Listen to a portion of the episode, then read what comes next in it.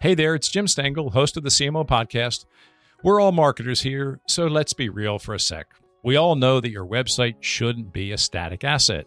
It should be a dynamic part of your strategy to build your brand and drive conversions. That's marketing 101. But 54% of marketing leaders say web updates take too long. That's over half of you listening right now. And that's where Webflow comes in. Their visual first platform allows you to build, launch, and optimize web pages fast. That means you can set ambitious marketing goals and your site can rise to that challenge. Learn why teams like Dropbox, IDEO, and Orange Theory all trust Webflow to achieve their most ambitious goals today at webflow.com. Want to drive greater success in social commerce? With Deloitte's latest creator economy research, you can. After surveying over 500 creators and 500 brands, our insights are helping CMOs and marketing teams harness the power of content creators. And not only that, but how to do it well. See for yourself by visiting cmo.deloitte.com today. What's the first brand that had an impact on you? It's probably going to sound like a little bit of an unexpected thing to say as a brand, uh, but I would say NASA. NASA. NASA. And wow. if I go back to my childhood, it was a very strong brand. I know it's an agency, but it had developed a really strong brand at that time. Just kind of captured my imagination. And I dreamed of being an astronaut. Ultimately, it's why I ended up in engineering. I actually originally got accepted into aerospace engineering because I thought my dream was to go and work at NASA. Um, so it had a, it had a huge impact uh, on my on my life. Hi, I'm Jim Stengel, and I help major brands find their purpose and activate it, and the profits follow. For seven years, I was the global marketing officer for Procter & Gamble, where I oversaw the marketing of hundreds of brands. You may not know it, but the CMOs, the chief marketing officers of all of your favorite brands, are trying to connect you with your favorite products and services through purpose. And on this show, I delve into how they do it. Today, my guest on the CMO podcast is Andrea Zahumensky. She is a woman who wanted to be an astronaut, but is now a marketer. Andrea is the chief marketing officer of KFC, a multi billion dollar, 90 year old brand with 23,000 stores in 140 countries and it's growing. KFC is part of the Yum Brands company, along with Taco Bell and Pizza Hut. Andrea is an industrial engineer turned marketer. She worked at P&G, as I did, for 17 years before becoming the CMO of KFC. We explore creativity, culture, math, science, Andrea's hits and misses in this finger licking good interview. Here's my conversation with Andrea. Andrea, welcome to the CMO podcast. It is so good to be with you today. Thank you so much, Jim. I'm uh, I'm thrilled to be here. Uh, I have to tell you, I'm I'm a little bit fangirling. You were the chief brand officer at P&G when I was like a baby ABM. Um, so it's very cool to be on this podcast with you now, um, having this discussion. I have to tell you. We are going to get into that. No worries. Great. I can't wait. But I have to get into something right up front. What is it with the Crocs that look like a bucket of fried chicken. Really? Are you wearing them today? Well, you know what? They're not, you can't order them until March. So they come out with the spring line.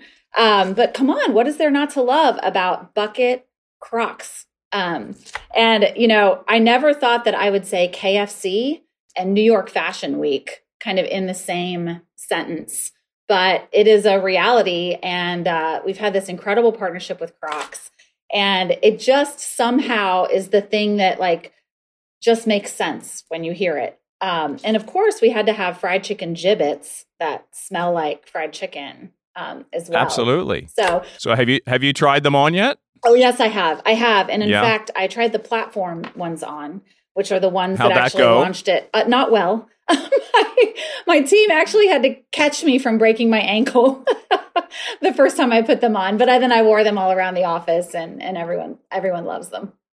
Would you say this is the craziest thing KFC's ever done, or would it be in the top three? You know, I, I think it's probably in the top five, maybe I would say. Um, because at the end of the day, you look at them and uh, I think a lot of people are going to want to wear these. Uh, I really do. um, because it makes so much sense to take kind of our iconic bucket. It's our most recognizable asset that we have as a brand and put it with Crocs, which is just another huge brand icon. And you mash those things together, and it just kind of somehow, in a very unexpected way, makes sense. Um, but you put that next to, you know, launching a, a dating simulator where the objective of the game is to win the heart of Colonel Sanders, and that might win for kind of the the most extraordinary thing. And who wouldn't love that? Exactly. Now, listen, we're going to get into some of the craziness that you do and the strategy behind it in a minute. But uh, as you said up front, uh, this podcast is going to be extra fun. You know, I have a long history with your brand and I have a mm-hmm. shared history with you. Yeah. So I really, really look forward to this. But first, I want to get into my history with your brand. I don't know if you know this, but before I was CMO of P&G, I was actually general manager of the Czech and Slovak republics. And oh. my family and I lived in Prague. Okay. And we were we were in a really lousy office building, so we ended up building a new one when I was there, which was a really interesting project as a GM. And in the first floor of our P&G Prague office was KFC. My gosh. So my office was right above your kitchen. That is incredible. So I, I went home every night smelling a little bit like fried chicken. but my kids fantastic. loved it. They loved coming to the office. They come visit me, and they were little at the time. Then we go to KFC. Everyone was happy. Oh, that's fantastic. I love that.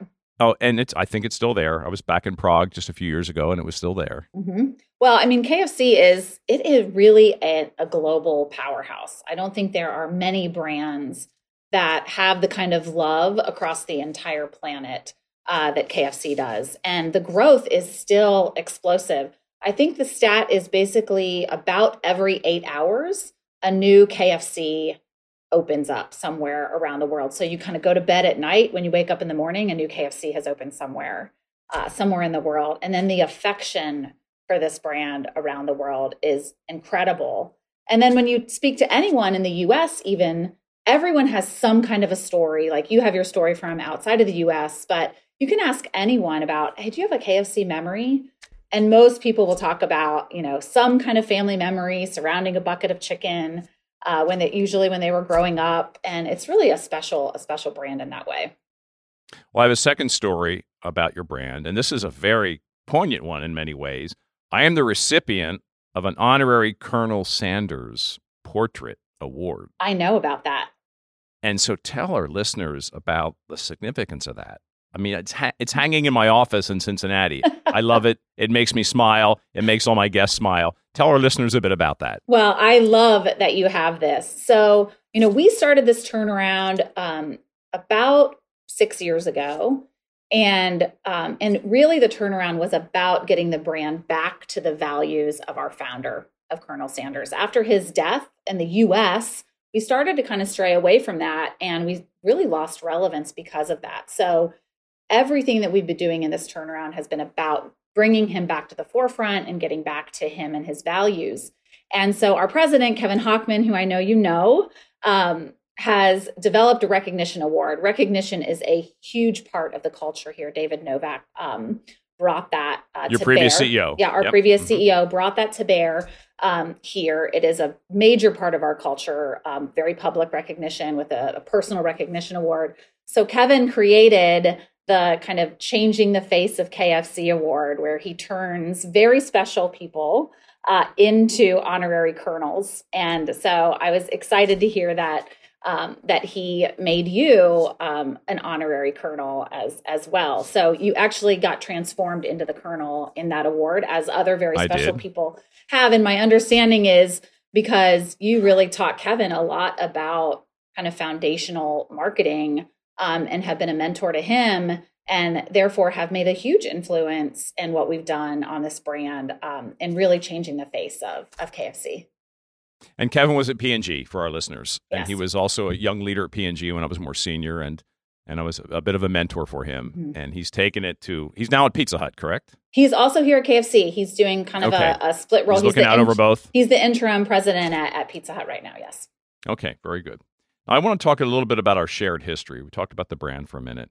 And I want you to go first. I'm going to ask you a question. What do we have in common? What do we have in common? Well, we are both marketers at P&G. That's good. That's number one. Uh, we both lived in Cincinnati. That's number two. You're go- two for two. I know. Did we both work on um, breast, maybe, and oral care? Close. Go a little further down in the anatomy. Uh, Pampers. Pampers. We both worked on Pampers. Oh, fantastic. And the last one is a little tougher. Okay. Um, I think we. I'll, I'll help you with this one. I think Okay, we tell me. both. We both try to bring a sense of purpose and excitement to our work and our teams. yes, Right. yes, I agree with that. You're certainly a leader like that. So I, I want to talk to you a bit, take you back before we talk about KFC. We both worked on Pampers, as you said. It's P&G's biggest brand. I worked on Pampers like 15 years before you, so a long time before you. And it was a watershed experience for me because the brand was really sick. It- we found a, a purpose for it and a unity for our team, and it turned around. And we went on to great revenue and innovation, and became a great place to work. You followed that by many years. So you had to keep the creativity and the energy going on that brand that was growing, and every brand has its ups and downs. But what did you learn about keeping a very large brand in a very large company, you know, full of energy and innovation and excitement? What did you learn that you carried forward with you from that experience? Well, you're you're absolutely right. I mean, I think it is a very special thing that we share working on a brand like like Pampers, and I got to benefit from the work that you did to create a healthy a healthy foundation. So thank you for that.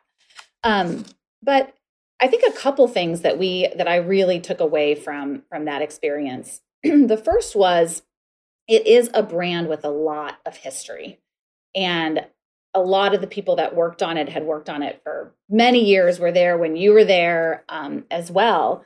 And you know one of the things that i'm most proud of that we did while i was there was um, was that we took pampers and pampers swaddlers really kind of back to some of its heritage which is and really what its unique position in the market is which is that it is the first kind of product that baby ever is is exposed to. We get that very special moment of being there at the moment of birth. And and so we part of what i'm most proud of is we took the brand kind of back to owning that moment of birth. I like to say two things happen when a baby is born in that that delivery room. The first thing they do is they put a security thing on their ankle so they don't get stolen.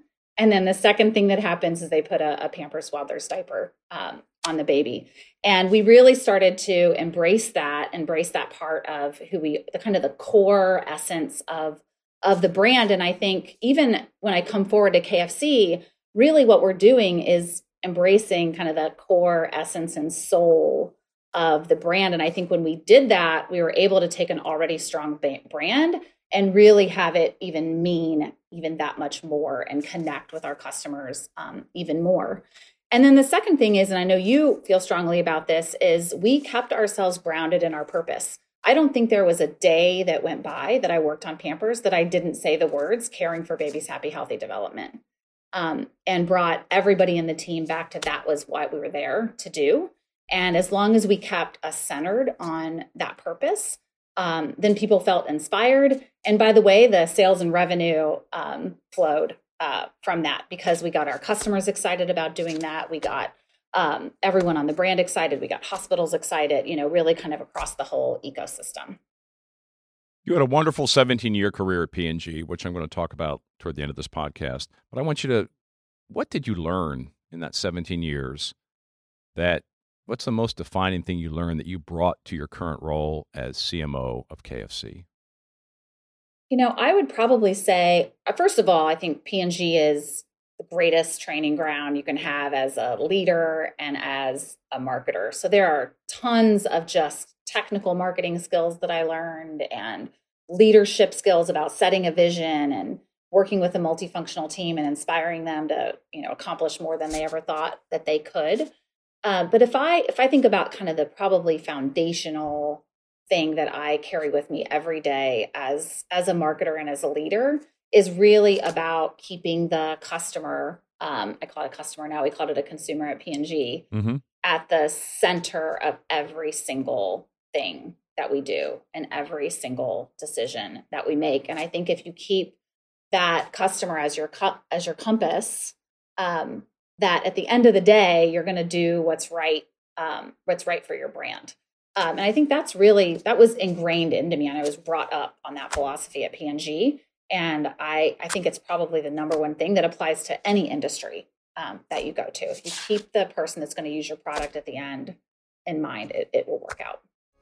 We've all been there. You spend millions of dollars each year driving traffic to your company's website and then the results come in and they're just not what you hoped. On top of that, 81% of marketing leaders say website ownership is a challenge. So, what do you do? Well, you switch to Webflow. Let me tell you why.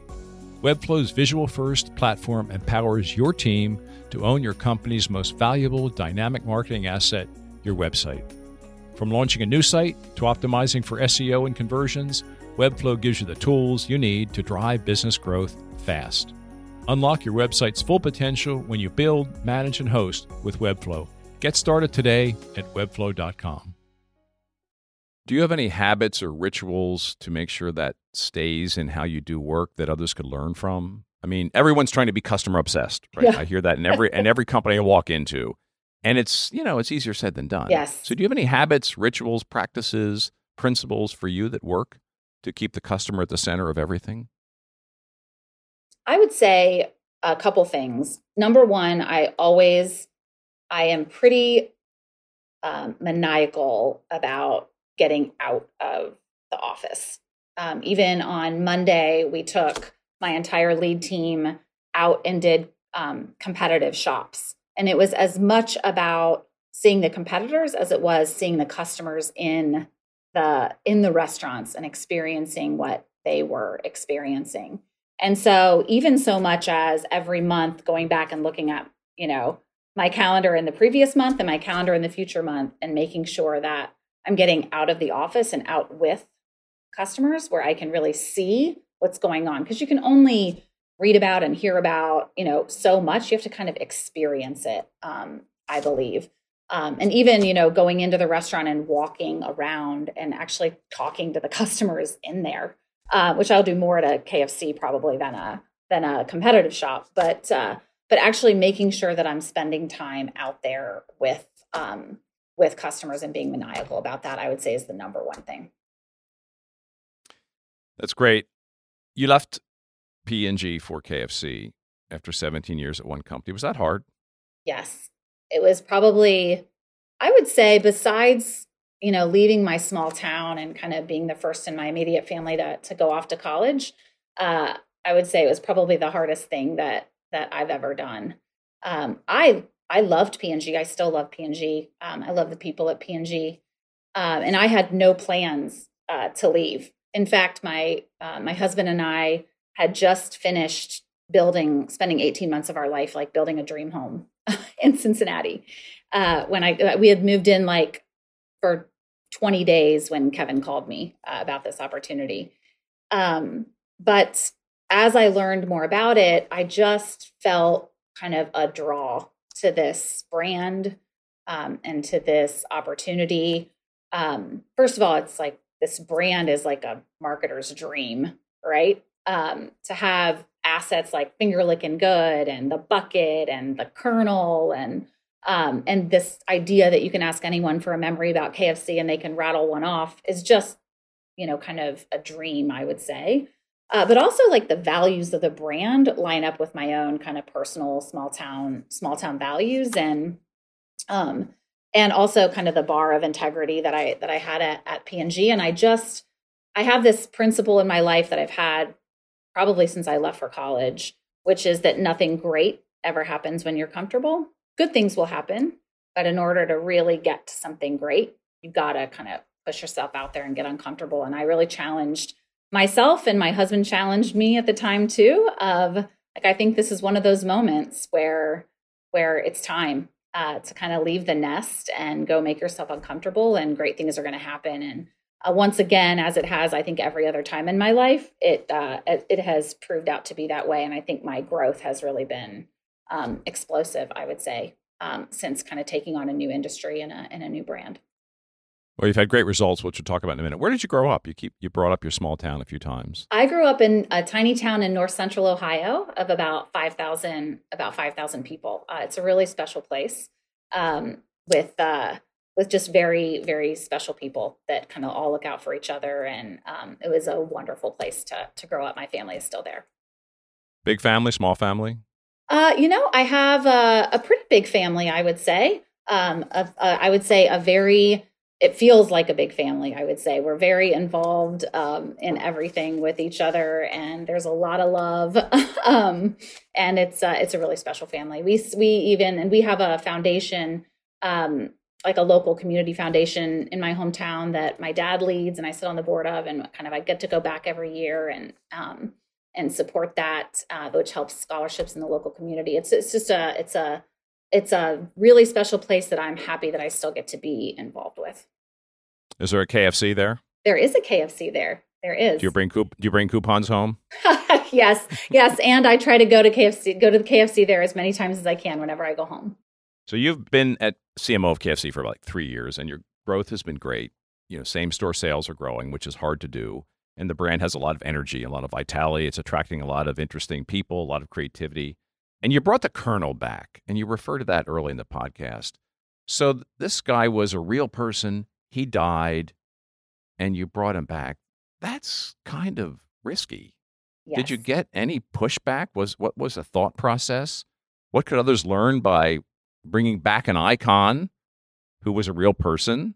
So tell us that story because it seems to have worked out extremely well for you. It's worked out extremely well. Now, truth be told, um, the Colonel came back under Kevin when Kevin was the chief marketing officer. So he kind of had to he bear he bore the brunt of uh, of making that really courageous uh, decision um, that has I think catapulted the the brand.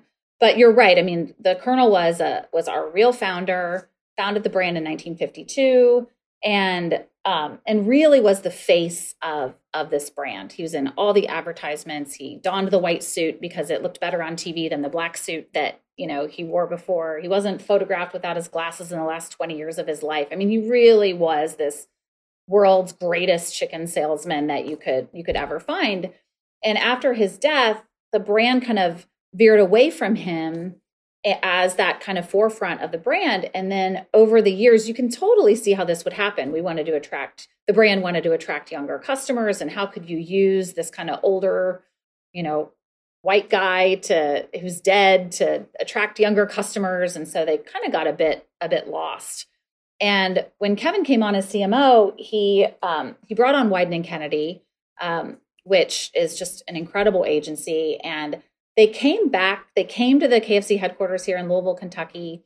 We have this um, incredible archives and they did a, a basically an archaeological dig basically you could say.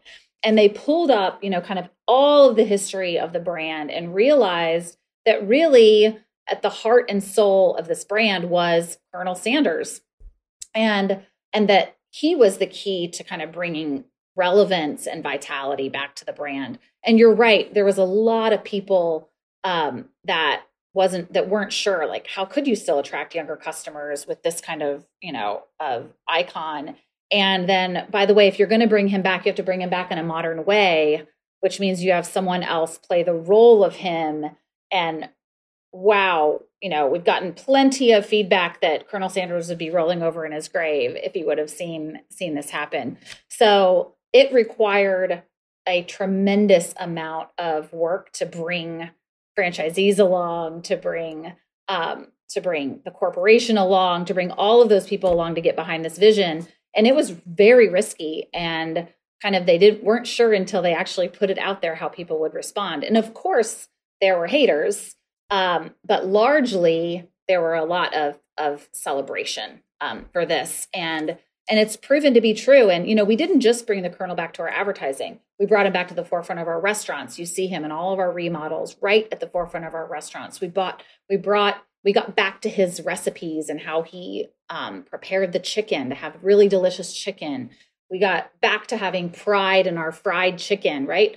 um, you know, the decision had been made to stop calling ourselves Kentucky Fried Chicken because people were afraid of the fried part of it, and do people want fried? So we've gotten back to calling ourselves what we really are. We're Kentucky Fried Chicken, and we have pride in in the fact that we're fried. Um, so we got back to kind of all those values, and it's and it's really really paid off. That's one of so many creative things you do in the brand. You're you're a wildly creative brand, and so is Burger King, so is Taco Bell, so is McDonald's in their own way. Why is there so much freaking creativity in your category? What is it about it? Well, you know, I would say, I think by definition, if I go back to kind of where I talked about the compass of our customer, customers in QSR are have like virtually no loyalty. Um, right there, uh, they want to try things that are exciting and new and um, and you know different different restaurants and convenience is important and and so it's really important in this category, and it's very fast paced as well. Um, people are making you don't ha- you don't have the purchase cycle of you have to finish the tube of toothpaste, right? Mm-hmm. I can have fast yep. food today, and if I see something that entices me, I can have fast food tomorrow. Um, so this idea of being top of mind um, when that moment of hunger strikes is really important um, in this category, and also the idea of being relevant to um, to a range of customers is also really important. And I think that's what sparks this kind of burst of creativity that you see in this category that maybe you don't see in in others. How do you cultivate a culture where that keeps going? Because you're you're as you say you're bringing out creative ideas all the time. You have the Crocs now, but you have this you know, every time I look, I seem to look at you, there's something else coming from your brand. Mm-hmm. How do you down? What what can we learn about cultivating creativity in a culture from you? Well, I think um, it's about. I think there's a couple things. I would say the first thing is is we have an acknowledgement that not everything is going to work. Um, so we have kind of a principle that we're going to take a lot of swings, and what ends up happening is some of the things that you're not really sure you know people are going to gravitate to become your biggest hits and sometimes the things that you think people are just going to go crazy about are are you know singles or not even mm-hmm. singles quite honestly um you know we we decided to um, celebrate the colonel's birthday by giving a scholarship or $11,000 to anyone who named their baby Har- to the first person that named their baby Harland on the, I remember. the baby's birthday and and we kind of thought, you know, this we're going to take a swing at this. It doesn't cost much money at all to do this, right? And I mean, a billion and a half impressions later and you know, on all the late night shows. Um, so it's not like this thing cost a lot of money. So we said, let's go take a swing at this. And then, you know, a billion and a half impressions later we're on all the all the talk shows um, and um, and this thing just people just really resonated and gravitated towards it i would not have at the beginning of the year picked this to be this is going to be the one that's that's a grand slam um, and then we have you know we have other ones that that don't hit and that's okay we give ourselves we give the team kind of grace for that and you know the other thing i would say is we bring everyone along on this so, the one thing unique about QSR also is our advertising is funded by our franchisees. So, um, you know, part of it is about bringing them in and getting them excited about the creativity and about what this can really do for for our brand. And um, and so we do a lot of work um, getting them excited about these ideas and what we want to do and that does a couple things. I mean, the first thing is they usually make the ideas better uh, because they have a lot of years. Sometimes some of them are second generation, you know, people on this brand. So they have a lot of experience. They a lot of times make the ideas better. The other thing is then they're part of it, and we kind of succeed together or or not um, together, which I think is really is really special also. And so that idea of kind of we're all in this together, I think also breeds a lot of creativity because when something doesn't work, there's no finger pointing. And when something does work, you get all of that momentum and wanting to do it. What's the next thing that we're going to do that's going to, you know, build on this momentum and you start to kind of create this this flywheel, I would say, of of moving forward. Mm-hmm. You seem to really be in your zone and loving this work. So tell us what you love most about what you do now and tell us one thing that kind of drives you nuts. Oh, gosh. So I would say the thing that I love the most is the pace. Um, so fast food is fast. Um, and it's funny when I was exploring this opportunity, people talk to me about that because that's probably the biggest nervousness on both sides of someone coming from CPG um, over to to QSR is can you keep up with the pace? And you know, we'd have all these discussions, and I was like, no, no, no, I've worked on some of the fastest projects we ever did at P&G. I know how to move fast. And I will tell you, I got here and I was like, whoa, that's what you mean. um, I had no idea uh, what fast really meant. And uh, and it is exhilarating. Um, it can be almost like a little bit of a drug. Um, mm-hmm. And uh, and because you can make an impact really fast, and that is probably the thing that I have the most fun with is that we're we are really we are trying to move this brand. We want to grow faster, and we don't have to wait two years to do that. Um, we can we can do it now and we can make a big impact um, a big impact now. So i would say that's uh, that is the the most fun thing and the thing that i'm having the most fun with. And of course like the creativity and launching kfc crocs and you know all of that is fun.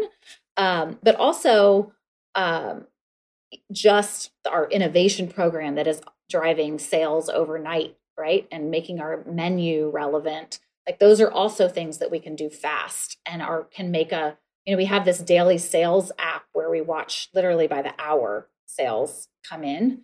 Um, and there's also something really accelerating about the work that we're doing and then watching the the impact of that. Now sometimes it can be a little stressful because maybe it's not working but the good news is is we can do something pretty quickly to to address it um, if it's not. And you know i would say that's a, tr- a, a tricky question on on what drives me what drives me nuts about it. Um, Maybe nothing. Yeah, I I uh, I I I think we we've got a lot of work to do. I would say. I mean, that's probably that's probably the thing that that drives me nuts. I'm probably even though we're going fast, I'm still really impatient. Um, you know there's a lot of opportunity out there for us on this brand. And um and i we're a small and a, a scrappy team um but we can only do so much you know at a time. And uh and so probably uh the thing that keeps me up at night is just impatience for all the things that i see that we can do on this brand to make it stronger and to grow faster uh, that i just want to go and go and get after. Mm-hmm. So this uh, this pace that's so exhilarating and so exciting, that's a difference versus P and G marketing. What are the other big differences? You know, you're working you've worked for two blue chip marketing companies. You know, how is marketing different at P and G and KFC? And what could we learn from that? Yeah, so you know, I think the pace needs to be different. I would say um, they're just different different business models. But I do think I've learned, just to talk about the pace first, I have learned, you know, things that I've done here that I didn't even know were possible um, that when I worked in in CPG that that can really make a big a big difference and still could be done at P&G. I mean, we we've created I I one time we needed to make an intervention and we briefed an idea into the agency on June 1st. We had it on air by June 25th um, within the three same, weeks within the same From month. briefing to on air, right? Mm-hmm. Which I didn't even think was ever possible. And no, you wouldn't want to like run your CPG brand like that. But in a dire situation, to know that that's possible, I think that could unlock some some possibilities. Um, but also, you know, I think some of the things that are are the same um, is that when you get when you get here at KFC, and it was the same at P&G, when you get this multifunctional team all focused on a clear and concise objective. Whether you need to deliver it in 18 months or here we might need to deliver it in six weeks. There is so much power in that. And there is whether it was at P&G or here, when we are all focused and going after something relentlessly, there is nothing that will stop us from getting getting it done. And and I think that's that's the same. You know, I would say one of the differences would be, you know, here I have a smaller team. I would say we're a scrappier team, probably more diverse backgrounds and talents, kind of that make up this kind of mosaic of the team. Um, it's really like because of that and the culture here, it it really is like a family. Um, you know, which means sometimes, by the way, as as families are, it's messy and unpredictable, and we're all in each other's in each other's business. But at the end of the day, everyone has each other's back. Um, we're rooting for each other, and the pace at this pace, we just have to go after it. Um, and I think there's something special about that. And it's really grown my leadership, I would say, leading that kind of team, which is quite different than what I had experienced at, at P&G. What would you say is the key to success for today's CMO? If you said data, you wouldn't be the only one. At Deloitte, however, we believe data is only half of the equation. The other half, story. Because data is the language of business, but story is the language of humans. And we believe the most successful CMOs know how to harness the power of both data and story. To learn more about Deloitte's CMO program and how we can help today's CMOs succeed, visit cmo.deloitte.com. Brand purpose is such a big concept in brand building today, and obviously P&G's embraced it and brought it to life on many brands. Is that concept uh, relevant and alive at KFC? I would say I would say that it is, um, and in fact, uh, we've been we've been working on kind of how do we articulate a bigger brand, a bigger brand purpose. We're still in, I would say, the early days of it. Catherine Tan, who is our global uh, chief marketing officer, uh, has been kind of leading this work because we feel like the brand really needs to have a purpose across the entire world. And the way that the way that we're articulating it at KFC is about kind of empowering people to find their own secret recipe. And the thing about QSR that's again very different than than CPG is that we have thousands of team members and kind of people that are on the front lines of these of all of our restaurants, right? Um, that first of all are the face of our brand, um, but second of all, we have an incredible opportunity to impact and change their lives. And so it is something that also, I would say for me, gives greater purpose to the work that we're doing. Um, you know, for example, I got the opportunity a couple months ago to go to one of our franchisees' um, big recognition events for their restaurant managers, and it was probably one of the most moving experience I've been, experiences I've been part of in my life, probably uh, because these are these they're you know managing a KFC, and this franchisee you know saw talent in these people and gave them big ambitious goals to go after. And when you meet these managers they are like the most hungry talented passionate people that just go after it. And this particular franchisee really believes in in reward and recognition for that.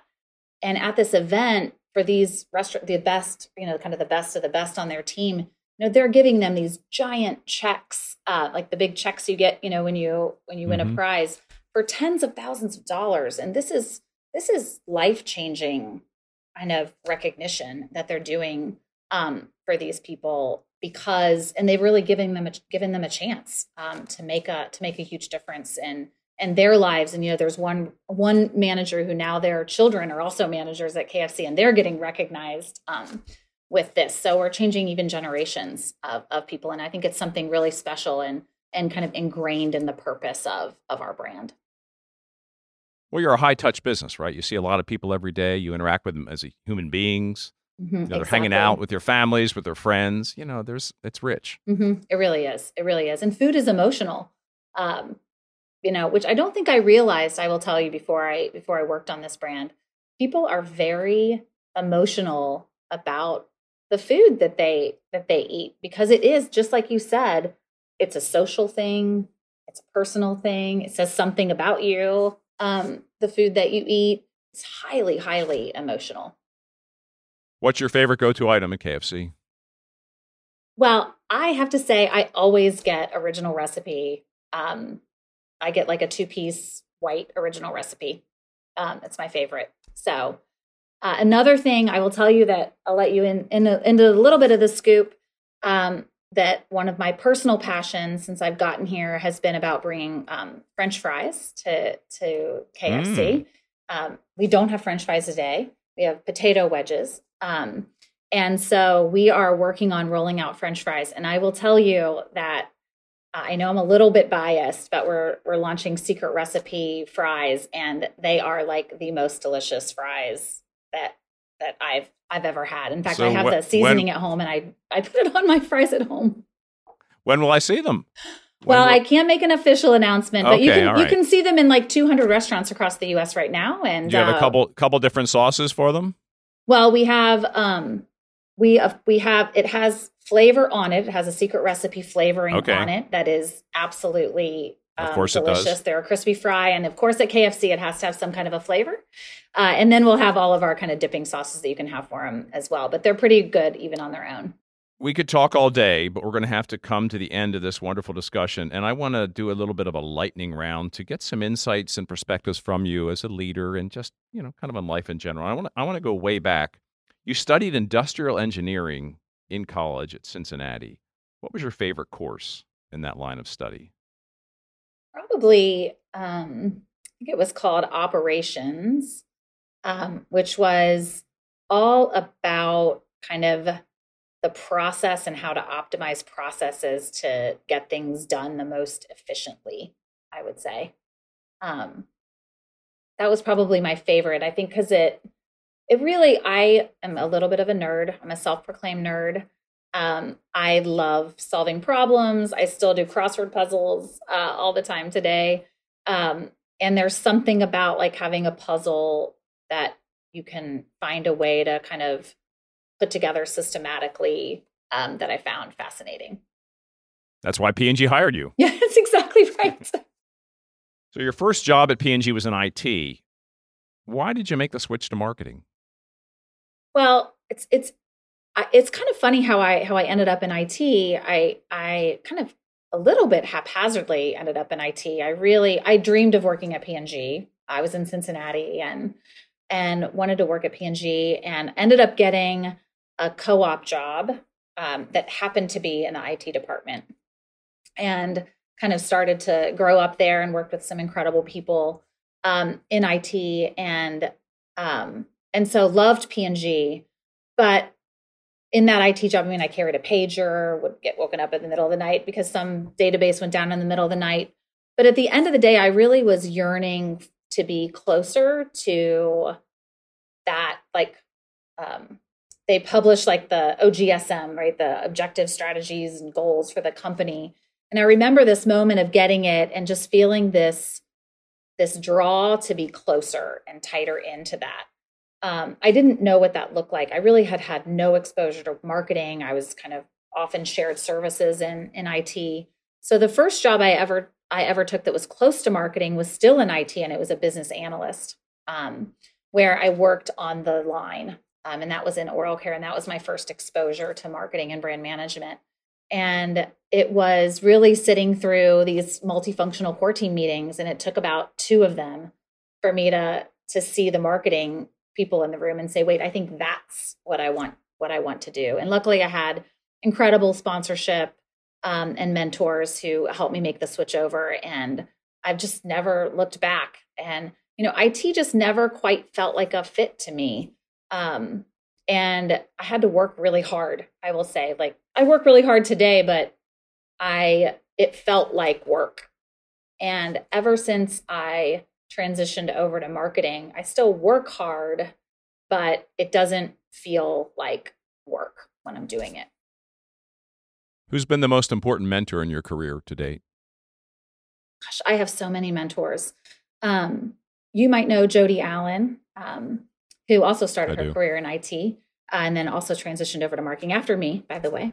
but uh, she's been a really important mentor to me. She was my mentor in IT, and then um, even through marketing, and has uh, kind of coached me through a lot of big, big transitions, including my first maternity leave when I had twins. Um, and I think a lot of women would tell you it's a very tumultuous time. And um, I probably got a little bit crazy. Um, I was worried, you know, I'd kind of told myself I was worried that I was going to not be able to be as um, as valued and um, as keep the tra- same trajectory on my career and and I would say she is the the person that kind of coached me through that period of my life, um, which was life changing for me and showed me that I in fact could could do do do it all. So um, that was really important to me. My son just married a twin this past summer. Ah, congratulations! That's awesome. Yeah, Twins are great. very special. Yeah, they sure are. We'll end this discussion on two questions. The first one is: Do you have any quick question for me? Since we have such a shared history, and we both love Cincinnati and P&G and brands and KFC and Pampers.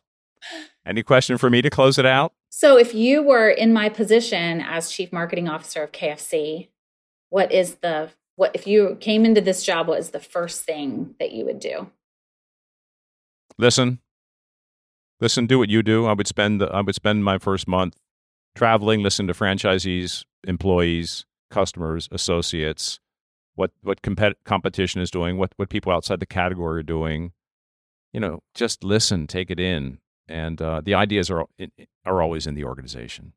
Mm-hmm. Yeah, and it sounds like that's exactly what you do. Yeah, you're so right. You're so right. That is that's exactly that's exactly right. I was hoping you were going to give me some some brilliant marketing idea that I could steal, Jim. More Crocs, more Crocs, more more more Kentucky Fried Chicken bucket Crocs. I can't wait to get some. We'll so, sure who else some. would you like? Who who would be interesting for you to hear in the CMO podcast? Who else would you like to hear? Um, I think there's a couple people. Uh, I don't know. Have you had Rick Gomez on yet uh, from from Target? We will have Rick on. Ah, well, he We have a special edition of Rick and Jeff Jones, who were both CMOs at Target. I interviewed them together. okay. I just wonderful. think what he's doing with D&I and his passion for that, like and his purpose, We talk about that. yeah, is um is so inspiring. So I would love to hear. I can't wait to hear it. Another person you may want to consider as a dear, dear friend of mine. Um, her name is Jocelyn Wong. She is the former CMO of Lowe's. Um, she's also a P&G alumni. She was at Family Dollar as a CMO. Um, she's on a little bit of a break now, um, and actually, kind of what she's learning even through that, I think is fascinating, and I think would would be um, would be fascinating for your audience to to hear about as well. That's a great idea. I remember her at P&G, and I was a bit of a mentor of hers as well. She's wonderful. Yes, So that's a one. That's a great idea. great, and she's a lot of fun too. You'll have a lot of fun Yeah. talking to her too. Yeah. As I have here, Oh well, thank you so much. Me too. and I hope to see you again very soon. And good luck with uh, the expl- with the Crocs and much more. Yeah. Well, hopefully we'll do we'll do more than just Crocs. We'll sell some fried chicken. Oh, I'm, I'm sure you will. Awesome. Thank you so much, Jim. This has been so Thanks, fun. Andrea. It was wonderful. That was my conversation with Andrea. I loved how she talked about recognition and how critical it is in a company, in a culture, to value recognition. It's a big part of the Yum Brands and KFC culture, and Andrea talks so much about the impact of that. That's it for this episode of the CMO Podcast. If you found this helpful and entertaining, I would be so grateful if you could share our show with your friends. And I would be super happy if you subscribed so you can be updated as we publish new episodes. And if you really want to help, leave us a five star rating and a positive review on Apple Podcasts or wherever you listen. The CMO Podcast is a Gallery Media Group original production.